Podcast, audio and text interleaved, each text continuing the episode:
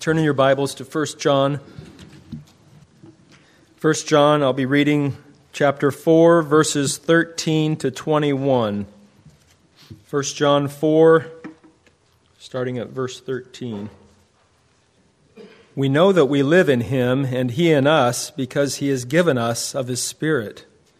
And we have seen and testify that the Father has sent his Son to be the Savior of the world.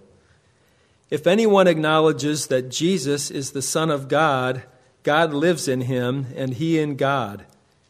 And so we know and rely on the love God has for us. God is love. Whoever lives in love lives in God, and God in him.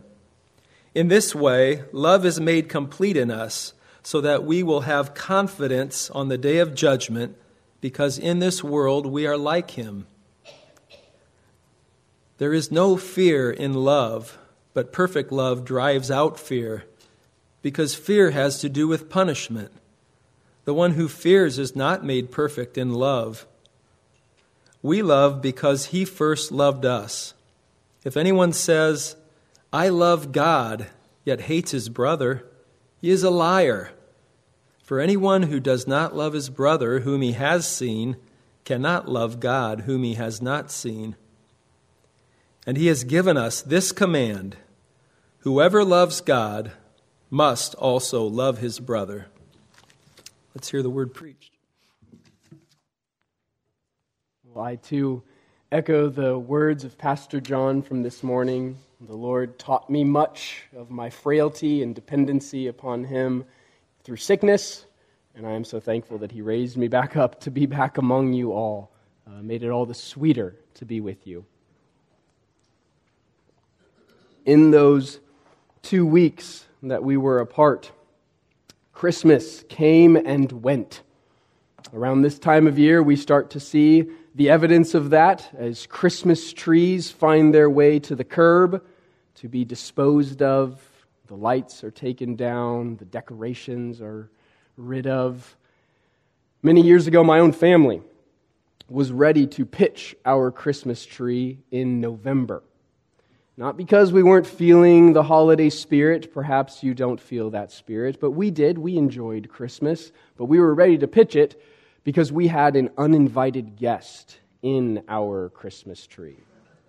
We cut the tree down, we brought it home, and we had put it up, all of the lights and decorations. We enjoyed it that evening. We went to bed.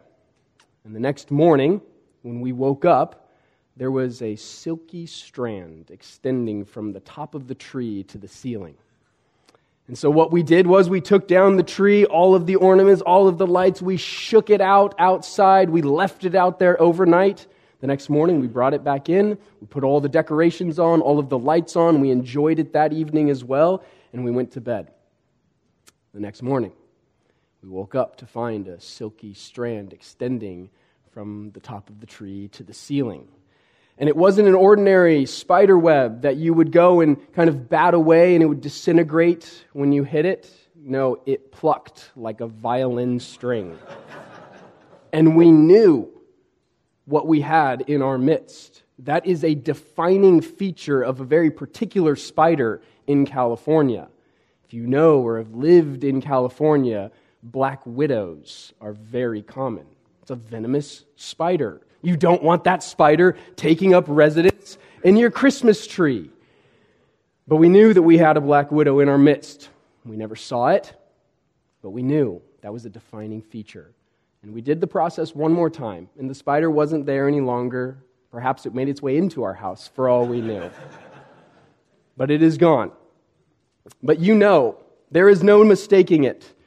The, the, the web of a black widow is strong, a defining feature the underbelly of a black widow is also very defining. The hourglass red underbelly of the black widow. You know that's the spider you're dealing with. So when you go to get logs for the fire at the, at the wood pile, or you go into the garage to get your ladder, you know to watch for those webs. You know to watch for the black spider with that underbelly, the defining features of a black widow.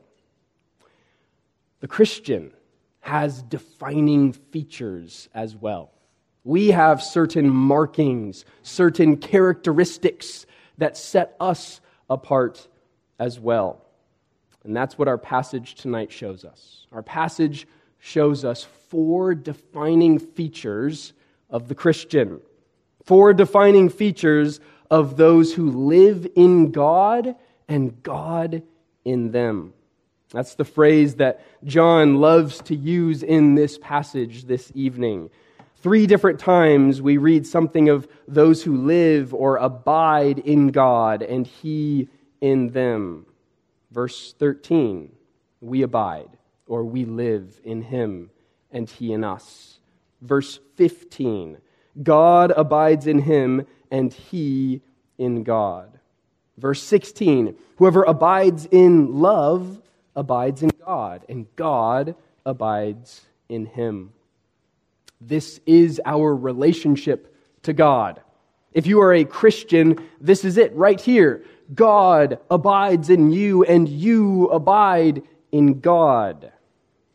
Or, as one commentator has said, we have this inward, enduring, personal communion. We have that with God. And this is a relationship that is modeled on the relationship of the Godhead. We've seen that also at the very beginning of 1 John, that we have fellowship with one another as we also then have fellowship with God. And so, as the Father and the Son and the Spirit, they all know and love and have fellowship with one another. They have an enduring personal communion with one another. And so too do we who are Christians with God. The Bible says this is true. We see this in our Lord's high priestly prayer. In John 17, beginning in verse 20, Jesus prays, I do not ask for these only, but also for those who will believe in me through your word, that they may all be one, just as you, Father, are in me and I in you, that they also may be in us, so that the world may believe that you have sent me. So the Son is in the Father. The Father is in the Son. And then Jesus prays that we too would be in the Father and the Son. So, over and over again in John's letter, he's been drawing us back to this vibrant, life giving relationship that we have to God, one that permeates and that affects all of life the Christian life is not meant to be a compartmentalized life. We don't abide with God at some time and then choose to go on with the duties of life. No, in all, the Christian abides. The Christian lives in God, and He in the Christian. And that's the relationship with God that we as Christians enjoy. Then, in our verses this evening, we're given the, the, the defining features of that relationship. Here's what it looks like to abide in God and He in us. Here are some marks of that relationship, some characteristics of that relationship. And let's see the first one together in verse 13. We have His Spirit. Verse 13, and just that verse. By this we know that we abide in Him and He in us, because He has given us of His Spirit. So we have the Holy Spirit. That is the Spirit that John speaks of here in verse 13. The Holy Spirit, the third person of the Godhead. He's been given to us, He's been poured out upon us, poured out upon God's people.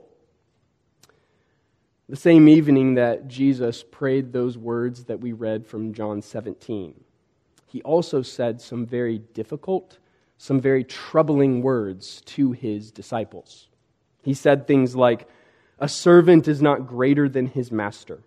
If they persecuted me, they will also persecute you. Or he said, They will put you out of the synagogues. Indeed, the hour is coming when whoever kills you will think he is offering service to God. And then Jesus wraps up these hard words by saying this I did not say these things to you from the beginning, because I was with you.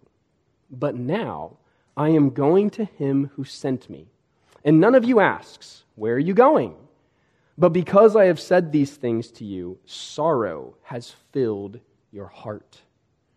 So Jesus lays out for the disciples the path that lies ahead a path of persecution and hardship, a path of affliction and suffering that awaits the disciples. And Jesus, in so many words, says, And now I'm leaving you.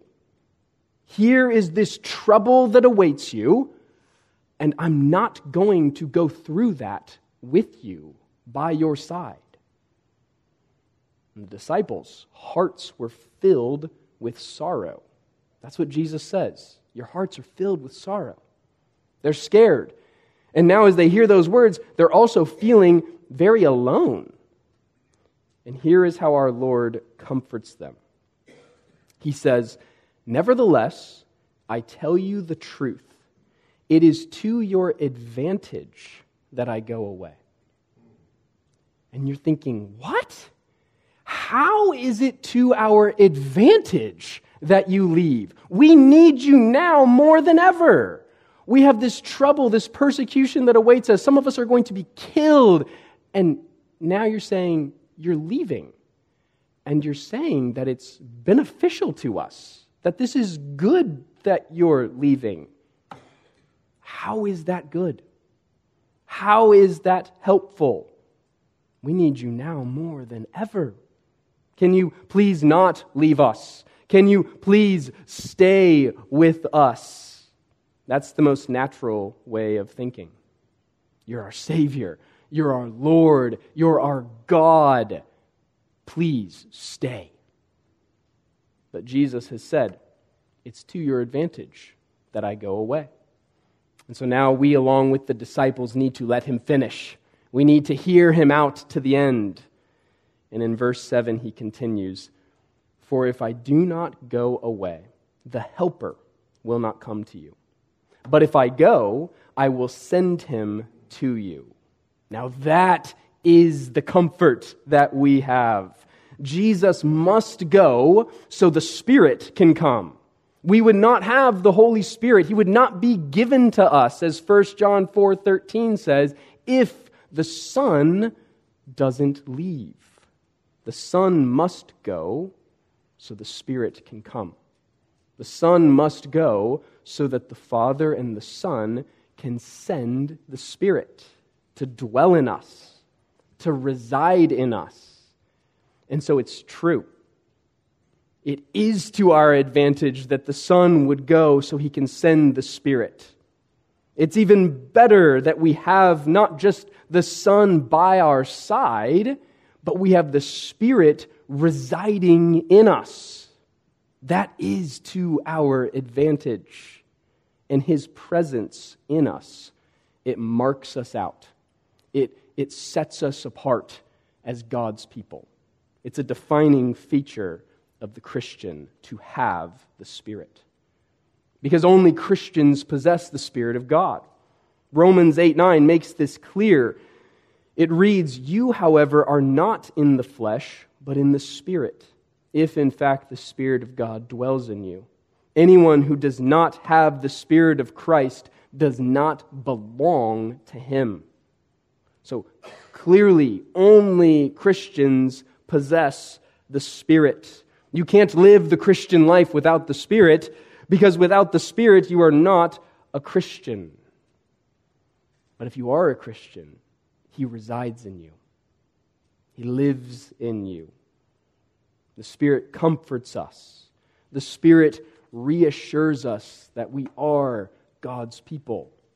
The Spirit teaches us the Spirit gives us understanding of God and His Word. What a gift the Spirit is to us. What a work the Spirit does in us. What a transformation. What a new life that the Spirit produces in us.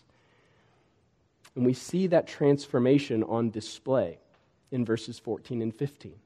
We see how the Spirit changes us in the way that we live. And that's the second defining feature in verses 14 and 15 we confess the Son of God.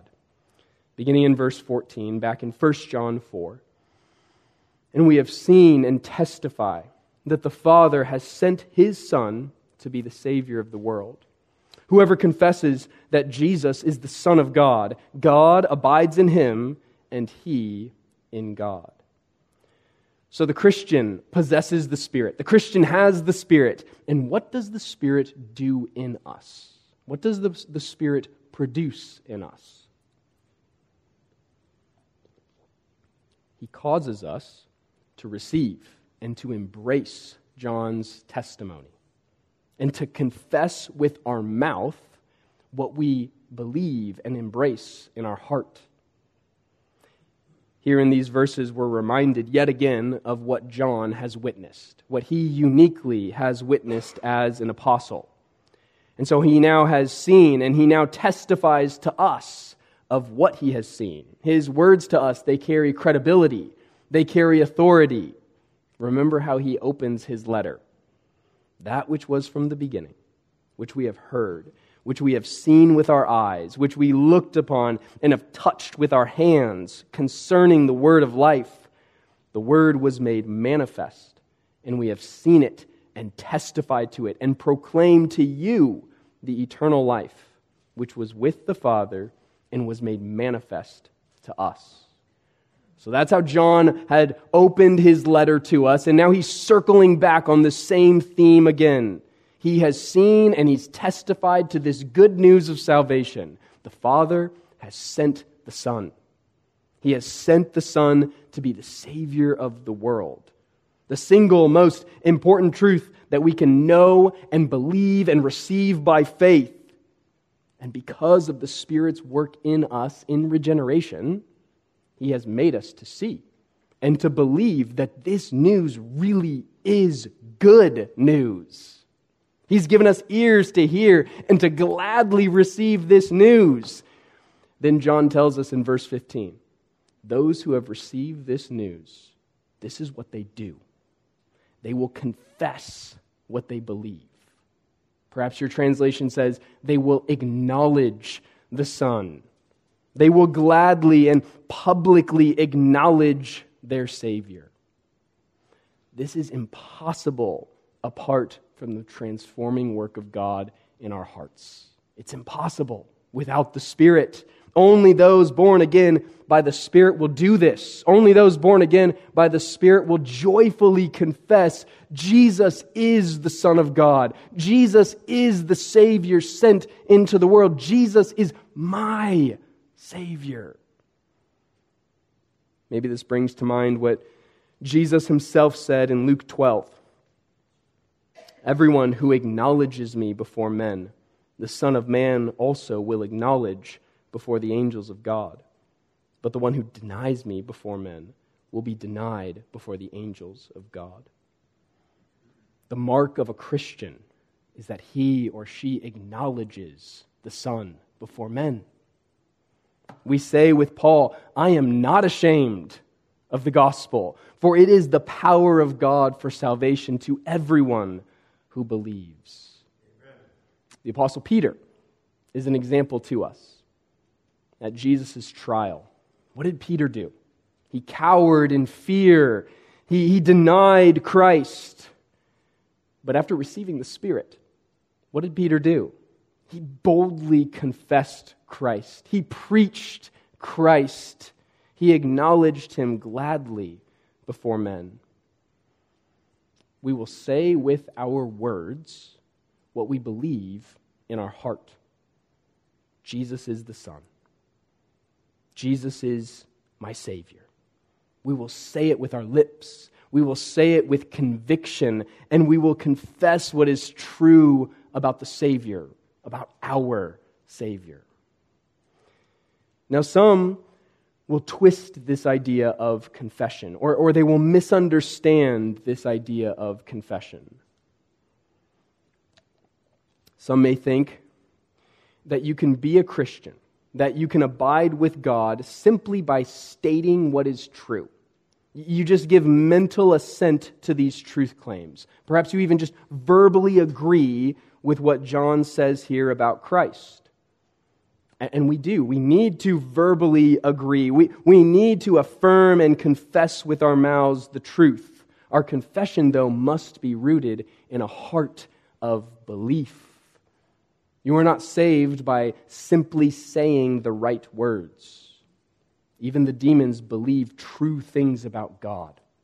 The demons confessed in Jesus' earthly ministry. They confessed that Jesus is the Son of God. The demons got it right more often than human beings did. They got it right who Jesus is. And yet, of course, they remain the sworn enemies of Christ. So, what we confess with our mouths, we also believe in our hearts. Isn't that what Romans 10 teaches us? If you confess with your mouth that Jesus is Lord and believe in your heart that God raised him from the dead, you will be saved. For with the heart one believes and is justified, and with the mouth one confesses and is saved. So there's this mind and heart connection that's going on here. John's emphasis in his letter is on the confession component. He is emphasizing that we confess Christ because remember the circumstances. There were false teachers that had infiltrated the church, and they were not confessing the truth about Christ. And so John is saying, You must say what is true about him. You must say he is the Son of God. You must say that. A Christian says what is true. A Christian is marked by sound doctrine. But the whole counsel of God teaches us that simply saying the truth about Jesus is not the end. You must believe what you say. We must know and confess the truth, and we must believe the truth that we confess. So often, though, our faith falters. We wrestle with assurance. We need letters like 1 John because we wrestle with the question but do I actually believe the good news of the gospel? Has God, in His grace, made me His own? Or have I deceived myself into believing that I am someone that I'm not? During Jesus' earthly ministry, a father brought his demon possessed son to Jesus. And the father says to Jesus, If you can do anything, have compassion on us and help us. And Jesus replies, If you can, all things are possible for one who believes. And then the Father cries out, I believe. Help my unbelief. How often is that the cry of our hearts? I believe. Help my unbelief. So, brothers and sisters, continue to persevere, knowing the one who preserves you knowing that he who saved you in his grace promises to keep you in his grace. How often are the words that we sing so very true? When I fear my faith will fail, he will hold me fast. So continue to ask God to uphold you, that you might lift your drooping hands and strengthen your weak knees, as the writer of Hebrews says. And in all of this, continue to confess with your mouth Jesus is Lord. Jesus is King. Jesus is the Son of God, the Savior of the world. He's my Savior. I was utterly lost in my sin until He found me and He made me His own. Keep coming back to that simple yet profound truth of the gospel. My only hope is Jesus Christ. Even when our faith grows weak, we cling to our confession. We do what Hebrews 10:23 says. Let us hold fast the confession of our hope without wavering, for he who promised is faithful. Do you see that there? There's the command, there's the exhortation. Hold fast to your confession without wavering. And then there's the comfort and the assurance that God is sovereign. God is faithful. God will keep you. He will uphold you. So, Christian, continue to hold fast to your confession. That's the second defining feature of a Christian that we see in our text. Here's the third defining feature we fear no punishment. we fear no punishment. Beginning in verse 16. So we have come to know and to believe the love that God has for us. God is love, and whoever abides in love abides in God, and God abides in him. By this is love perfected with us, so that we may have confidence for the day of judgment. Because as he is, so also are we in this world. There is no fear in love, but perfect love casts out fear. For fear has to do with punishment, and whoever fears has not been perfected in love. We love because he first loved us. Kids, can you think of something that you are afraid of? Maybe it's spiders, like the spider that was in my Christmas tree. Maybe it's snakes Maybe it's climbing way up on the slide and then looking down and thinking, I don't know if I can go down this same slide. Maybe it's getting into a really tight space and feeling trapped in that space. But, kids, do you know what we need not fear if we are a Christian? If we are a Christian, we need not fear standing before God's throne one day. All of us will do it. Whether Jesus comes back or we die and go before the Lord, one day we will all stand before God's throne. And is not the beauty that as a Christian, we need not fear? In fact, God's word tells us here in 1 John that we stand, we look to that day when we will stand with confidence, with certainty. We don't need to be afraid on that day, on that future day when every single one of us, young and old, great and small, will stand before the throne. This is a defining feature of a believer. We have no fear on that future day. And John teaches us here that we have no fear because we know that we will not be punished. Fear has to do with punishment. And here is the punishment for sin against an infinitely holy God. Punishment for sin is an eternity in hell. It is a place where God's word says the worm never dies, the fire is never quenched, meaning there is unending suffering and misery.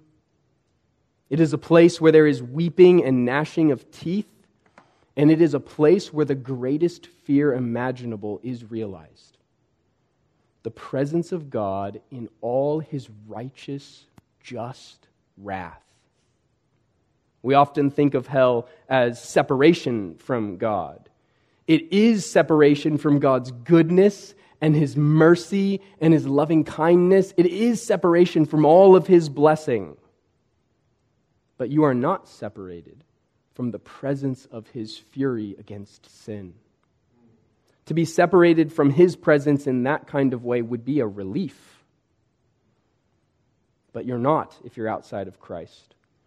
Revelation 14:10 says that you will be tormented with fire and sulfur in the presence of the holy angels and in the presence of the lamb. The lamb being the son, Jesus Christ. Hell is this place of unimaginable anguish. It is a place of despair because God is there as a consuming fire. That is the punishment that should invoke great fear. If you are not in Christ, that punishment awaits one day. But the good news is that you can be in Christ this very day. Come to Him tonight, and don't come to Him hoping that maybe he will save you. What did we hear this morning? He is willing. Come to him believing exactly what he says in his word. Matthew 11, 28 says, Come to me, all who labor and are heavy laden, and I will give you rest. Not I might give you rest. He says, I will. Or how about John 6:40? For this is the will of my Father, that everyone who looks on the Son and believes in him should have eternal life, and I will raise him up on the last day. Jesus doesn't say here, everyone who looks on the Son and believes in him maybe will have eternal life, and maybe I will raise him up on the last day. He says, You will have eternal life, and you will be raised up on the last day. And you think, I'm too wretched a sinner. God delights to save wretched sinners who come to him. You think, I'm too young. God delights to save young people who come to him. You think, I'm not learned enough. You think, I don't know enough. Do you know that you're a sinner who needs a Savior and Christ is that Savior that you need? God delights to save those who know very little and come to Him. Are you grieved by your sin? Are you grieved by it? Do you see Christ in all his beauty and his majesty as your only hope of salvation? Come to him, run to him tonight for salvation. He turns no one away, he rejects none who come to him. And when you come to him, you will find that he is a good shepherd who has sought you out joyfully in his love. Like a shepherd who left his 99 sheep to find that one lost sheep. And when he found it, he put that little lost sheep upon his shoulders. And Luke 15 says, that shepherd rejoiced. You come to Christ, and you will find that he sought you out joyfully not begrudgingly, not dragging his feet, saying, I suppose I'll have to go and find that sheep. He sought you out and he found you with joy. You can come to this good shepherd tonight. You can come to him, cry out for mercy, ask him to save you from the punishment for your sin. God will never reject a sinner who cries out to him for salvation. And if you are in Christ tonight, you have no need to fear punishment because you have come to know the love that God has for you, the love that He expressed in sending His Son to die in your place for your sins. That love is yours. And it is the same love that the Father has for the Son, His righteous, unblemished Son. That's what John is driving at in verse 17 when he says this By this is love perfected with us, so that we may have confidence for the day of judgment, because as he is, so also are we in this world. That last phrase there, it, it, he, by that he means the Son is righteous. And so we are presented righteous before the Father. And as the Son is beloved by the Father, so too are we beloved by the Father. In this world, Jesus was rejected. In this world, Jesus was hated. We should expect no different, though we seek to live at peace with everyone, as Jesus himself said If the world hates you, know that it has hated me before it hated you. So, as he is, so also are we in this world.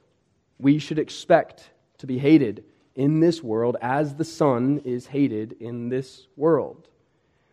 But at the same time, we should expect to be loved by the Father as the Son is loved by the Father. Has not the Father answered the prayer of his Son? Jesus prayed in John 17 that the love with which the Father has loved the Son may be in us. And so we are beloved by God as the Son is. We are loved with the same perfect love as the Son is. And so here's the point John is driving home. That perfect love doesn't mix with the fear of punishment. They don't live together in harmony. They repel each other. They are not compatible together. Now, there is a proper fear of God that the Christian should possess, a reverent awe, a humbling of ourselves, submitting ourselves to God, recognizing His greatness, His majesty. We are the creatures, He is the creator. But that is not the kind of fear that is in view here. We should fear God, but we should not fear punishment for sin. For a Christian to fear the punishment of God for sin is to say that the Father has rejected the work of his Son upon the cross, or that the work of his Son was incomplete, or it was not enough, because we are saying the punishment still remains for sin. And to fear the punishment of God for sin is to forget, it's to deny the love that the Father has for the Son and it's to forget, it's to deny the love that the Father then has for us who are in the Son. The same love with which He loves His Son, He loves His people that He has bought with the precious blood of His Son. That love of God has saved you from the punishment that you deserved for sin. And so, if you have come to know and to believe the love that God has for you, as verse 16 says, here's that wonderful effect. That love casts out fear. That perfect love casts out fear. It removes all fear of punishment from us. You will not be punished, so you don't need to be afraid of the punishment. This is the love that now abides in us. This is the love that is perfected in us or made complete in us. It is brought to maturity. Not that we perfectly grasp the depths of this perfect love, not that we perfectly love as God loves, but this perfect love we have come to know and to believe is ours. And we're growing up into it. God has demonstrated this love to us. He's, he's shown it to us, and He has imparted it to us. He has put that love in us. We now abide in that love. We're given His perfect love. We have it. God's love abides in us. And John says, We abide in this love. And so it's with that understanding that we now live out this love. We now demonstrate this love. And that leads us to the fourth defining feature of the Christian we love one another. A theme that John loves to come back to. We love one another. Verses 20 and 21. If anyone says, I love God, and hates his brother, he is a liar. For he who does not love his brother whom he has seen cannot love God whom he has not seen. And this commandment we have from him whoever loves God must also love his brother. So, this is where the, the rubber meets the road, as you might say. We've talked about the great love that God has shown to us, the love that, that we now abide in. This is a wonderful theological truth. Our hearts should sing as we consider the love that God has for us. Now, what are we going to do with the love that He's given to us? Are we living out this love?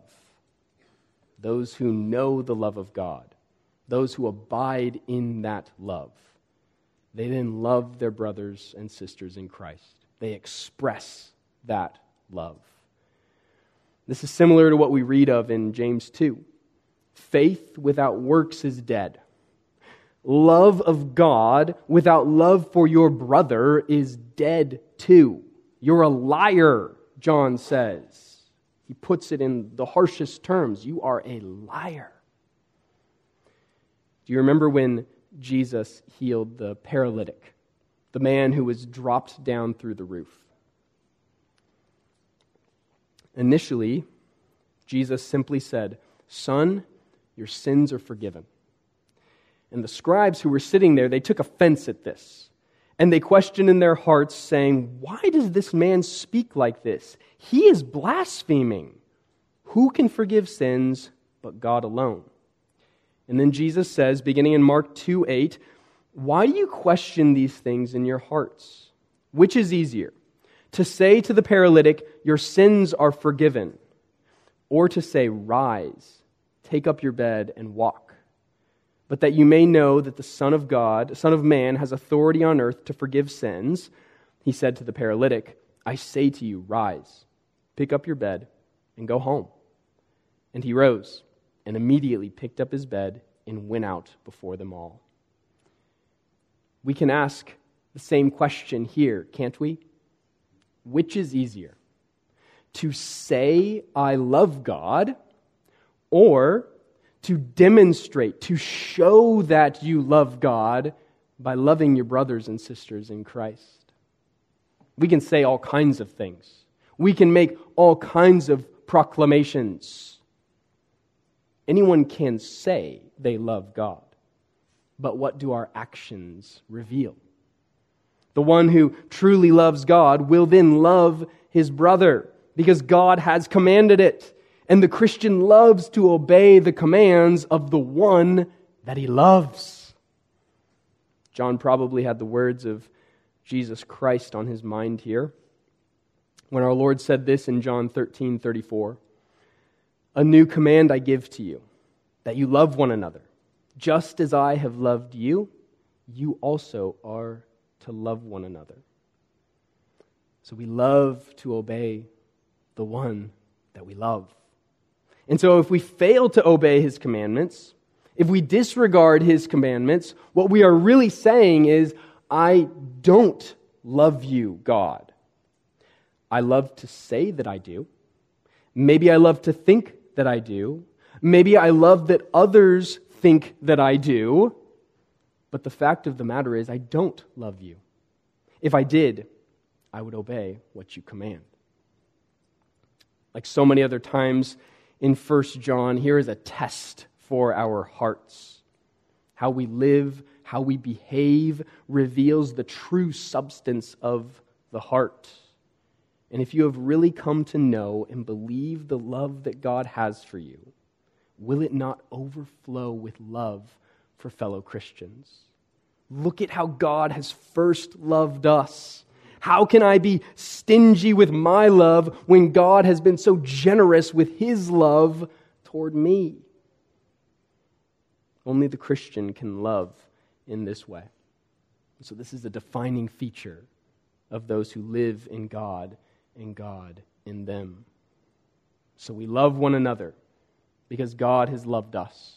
We have the Spirit, and by the Spirit we confess Jesus is the Son of God, and we have no fear of punishment. What heights of love, what depths of peace. When fears are stilled, when striving cease, my comforter, my all in all, here in the love of Christ I stand. Indeed, what a glorious truth it is, Lord, that you have shown us in your word. We have no fear in death, no fear for the Christian, because we will stand before your throne one day, clothed in the righteousness of your Son, treated as your Son is, beloved by you. Father, help us to remember this, to live in light of it, to live joyfully, boldly before others, confessing indeed that Jesus is our Savior. Because you've given us your Spirit, we do that. We pray, Lord, that you would help us to cling to these truths, to live them out in the grace and in the strength that you provide. We pray this all in Jesus' name. Amen.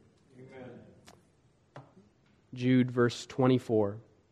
Now, to him who is able to keep you from stumbling and to present you blameless before the presence of his glory with great joy to the only God, our Savior, through Jesus Christ our Lord, be glory, majesty, dominion, and authority before all time and now and forever.